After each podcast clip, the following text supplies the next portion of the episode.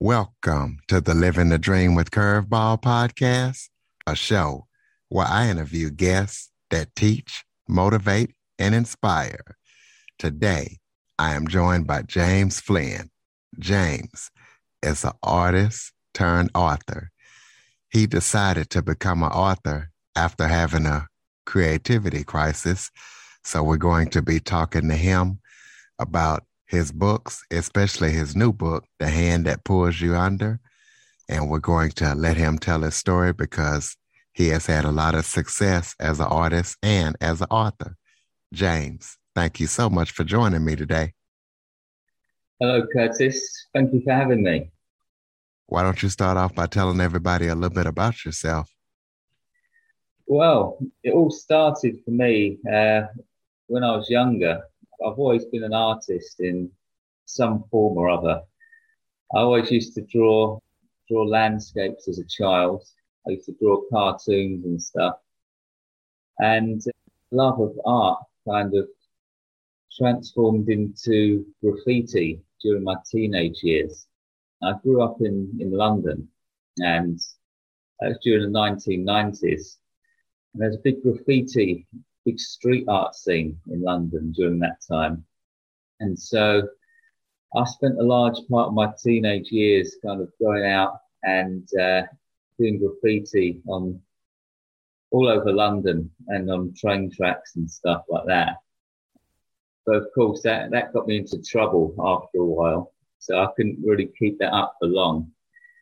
And so when I got into my 20s, I kind of moved on again and started to, to paint a lot of portraits. I became a portrait artist and money doing that. Got a few customers, built up a big portfolio. And then at some point during my late 20s or early 30s, I kind of started having these ideas for works of art that I wanted to do. But they were getting more complex and more detailed. And eventually I realized that I couldn't kind of put these ideas down in a single painting or a single drawing. And it was at that point I realized that I needed to kind of write a book. I'd, I'd always read books as a child as well. I've always been a reader. Up until that point, I'd never written anything. But um, around the age of 30 or late 20s, I decided it was time to write a book. And so my main idea was like um, a big science fiction novel at the time. That was my first book. And, and so I set to work writing my first book and four whole years to write this thing. It was like a big learning. I spent four years on it I did about seven drafts. The first draft was actually on paper. I actually wrote this book on paper. And then I kind of revised it and revised it again and again. And finally in 2017, I published this thing. And that was my big debut novel. That one was called Conservation. And so my, I you could say I became an author in 2017 because that was the, that was the year that I published my first one. And since then, I've, I kind of haven't looked back. Uh, since then, I've published about five books. That was my first one. Well, tell us about how you got your love for the artistic side. I know you say you grew up in England, but you're not living in England right now. So is that because of your travel and the places you've lived? Yeah, I actually live in Vietnam now. I've, I've been here for almost three years. Oh, well, that's another story entirely, you know, but my love of art, I, I can't decide whether it's a kind of nature or nurture thing, really. There are a couple of people in my family who, who are artists. So maybe maybe it kind of runs in the family. I'm I'm undecided on that, but uh, I've I've always loved art, and my my family has always encouraged it as well, especially my mother. She kind of um, she's always uh, encouraged it in every, every, way she could. But um, I love all art. I love visual arts, music, films, books. I'm into the whole spectrum really. You know, I only create drawings and paintings and books. So that's my, they're my main mediums, you could say. Well, what is your goal when you write a book? What do you want the reader to feel? What is your goal in reaching the reader? Well, my, my main goal is uh, is to actually disturb the reader. I'm, I'm naturally drawn towards the horror genre, and with my latest book in particular, The Hand That Pulled You Under, this is a book of short stories there, are 10 stories in the book. And the subtitle of this book is Tales of Absurdity and Lunacy. This book is, you could say it's about absurdism. It's a book about horror, absurdism, and kind of like the, the insanity of life in a way. I often describe myself as an absurdist. I, I think I think we've all just we all just find ourselves on this on this planet in this crazy life. There's no real meaning to it as far as I'm concerned, and we've all just got to kind of do the best we can. And so when I wrote this book, my newest one, I wanted every story to kind of convey that message that this that the you know life is absurd and so every one of these stories is crazy in its own way. And that's the main message of this one the kind of absurdity of life. Well, tell us about your other books and tell us about the message of those books and also talk about where people can purchase your books. Yeah, my, my first book, as I say, is, is called Conservation that could be described more of a as more of a sci-fi, like a dystopian sci-fi novel. But with that one, there are there are lots of uh, pessimistic undertones to it. If if you're a fan of a happy ending, it is probably not for you. It's it's like it's like a really dark dystopian vision of the future that's the one that took me four years to write. After that, my second book was was a book of short stories. It, it's called um, The Edge of Insanity. Published that one back in 2020. And as the name suggests, the main theme of that book is, is the insanity of life. There, there are kind of 10 short stories in that one. And each, each story is, is again, it's, it's quite, it's about the insanity of life. And m- most of the books, most of the stories in that book could be described as horror. Those, those stories are more horrific with a slight sci-fi edge. So I published that one, book number two in 2020. And then about 10 months later, at the end of 2020, I published my third book, which is uh, a sci-fi novella called Swarm.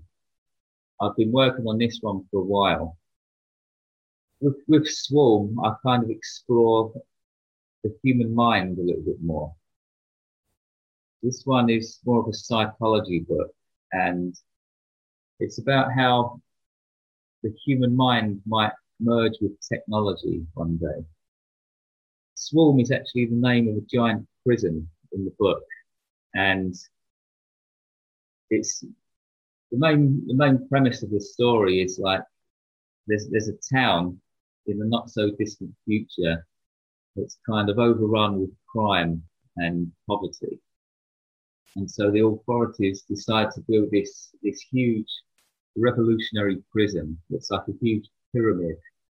And all of the prisoners and inmates, they're like bedbound, like they're in a hospital. and their minds are wired up to a central computer. And the central computer kind of siphons the power of their subconscious minds.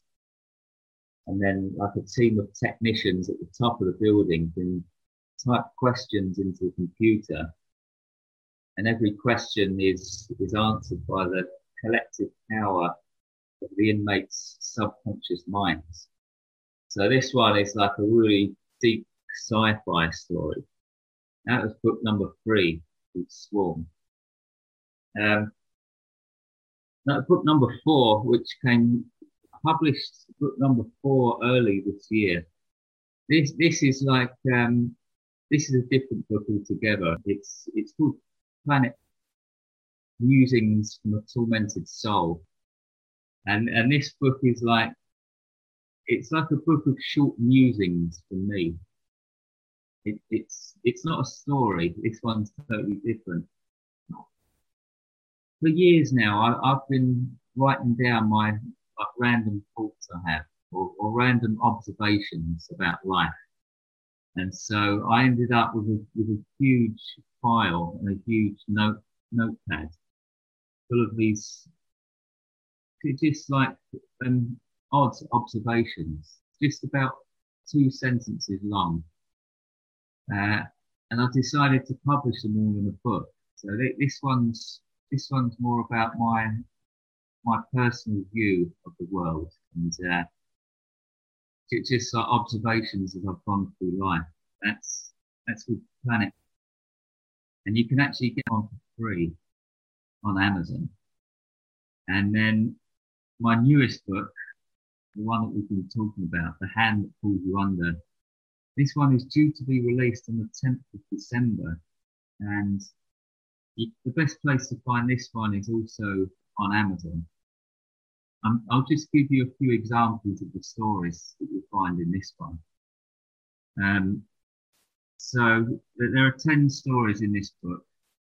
And story number one is about a group of eccentric squatters living in an abandoned factory. And this, this man just randomly wanders into this factory one day and just gets introduced to these squatters who've been living there for years on end. And witnesses these like bizarre parties like every week or two. And everybody's getting high on these like magic mushrooms that are growing out of the corners of this building. And then he slowly finds out where these mushrooms come from and why people react to them so strangely. That's like story number one. There's another story about a, a teenage prank gone wrong where two two teenagers like spike their friend with, with an overdose of LSD and it kind of it kind of goes to his head and then they find out years later that he's he's been messed up for life. There's another story about a self-published author in the book who who's so desperate to promote his book and sell copies of his book, he actually copies one of the scenes in the story and goes out and commits murder. And there, there are also a couple of stories in this book that are, that are quite erotic or even pornographic. And this is a new thing for me. I haven't done this in any of my other books. I've kind of avoided erotica with the hand that pulls you under, I've kind of put a few stories in there. Maybe maybe two or three stories that have like strong erotic scenes in them. There's one of them that features like a group of swingers on, on a kind of luxury spaceship orbiting the Earth. And they get into like some kind of weird twisted adventure which I won't go into because I don't want to ruin the story on that one too much. But um, most shocking story of all in this book has got to be story number 10, which is a story called The House of Human Pleasures. And this one is actually about a, a man and a woman. They're a couple and they met whilst whilst living abroad. And they, they share this kind of twisted, warped appetite for sex. And they basically travel the globe, going from country to country, getting into all these kinds of different sexual adventures, but in a really twisted way. And then they, they finally end up in uh, Southeast Asia, and they end up in this huge mansion where are big kind of sex parties taking place. And then things just get really bizarre after that. Again, I can't tell you too much because I don't want to ruin these stories, but um, that's that's the kind of thing that, you find in my latest one. So uh, that's a, that's like a brief rundown of it for you. Besides your new book, are there any other projects that you're working on, upcoming or current, that people need to know about? Uh, well, I can, I can definitely tell you that after this book, there will be at least one more. I'm working on another book at the moment. I can't tell you when the next one will be out. Probably, probably about a year at least. And all I can really tell you about this one is that it'll another book of short stories. I've, I've developed a love of short stories. My, my first book, as I say, was a big full length novel. But since then, I've, I've kind of, um, I prefer short stories now because I can pack more, more stuff into a single book.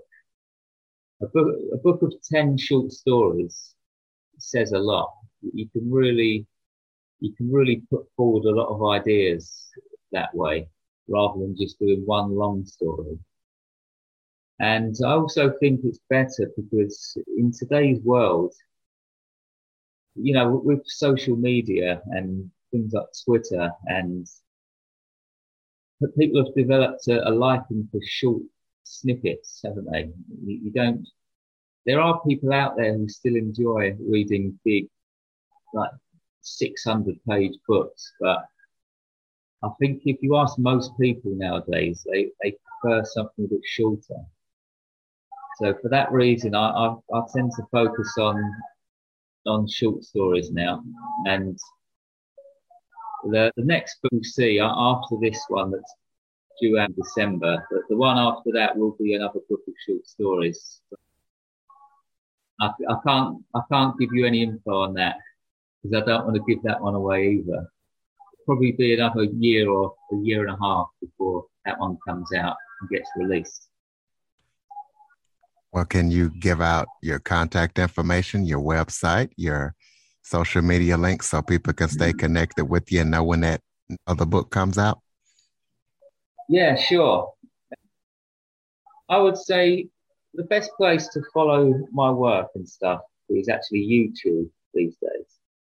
My YouTube name is at artist James Flynn, and Flynn is spelled F L Y N N my main website is jamesflynn.org.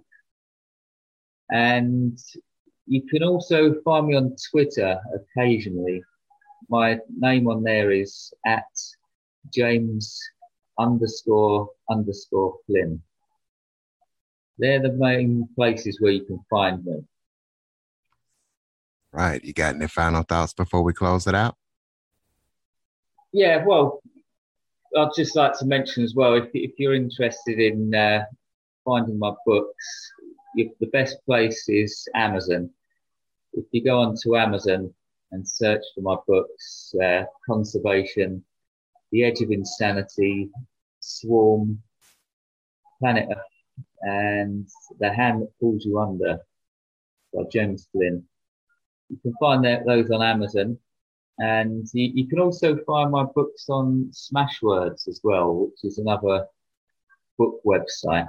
It's a bit less popular, but I quite like it. So Amazon and Smashwords is where you should go to find my books. And uh, that's where you can find me online. And not only that, you can also sign up for James's email list on his website, jamesflynn.org. Ladies and gentlemen, please be sure to follow, rate, review, share this episode to as many people as possible. Let's get James some business, get his get his book circulating all around the world. Also, Android listeners, go to the Google Play Store and download the Living the Dream with Curveball podcast app. James Flynn, thank you so much for joining me today. Thank you very much for having me. It's been a pleasure.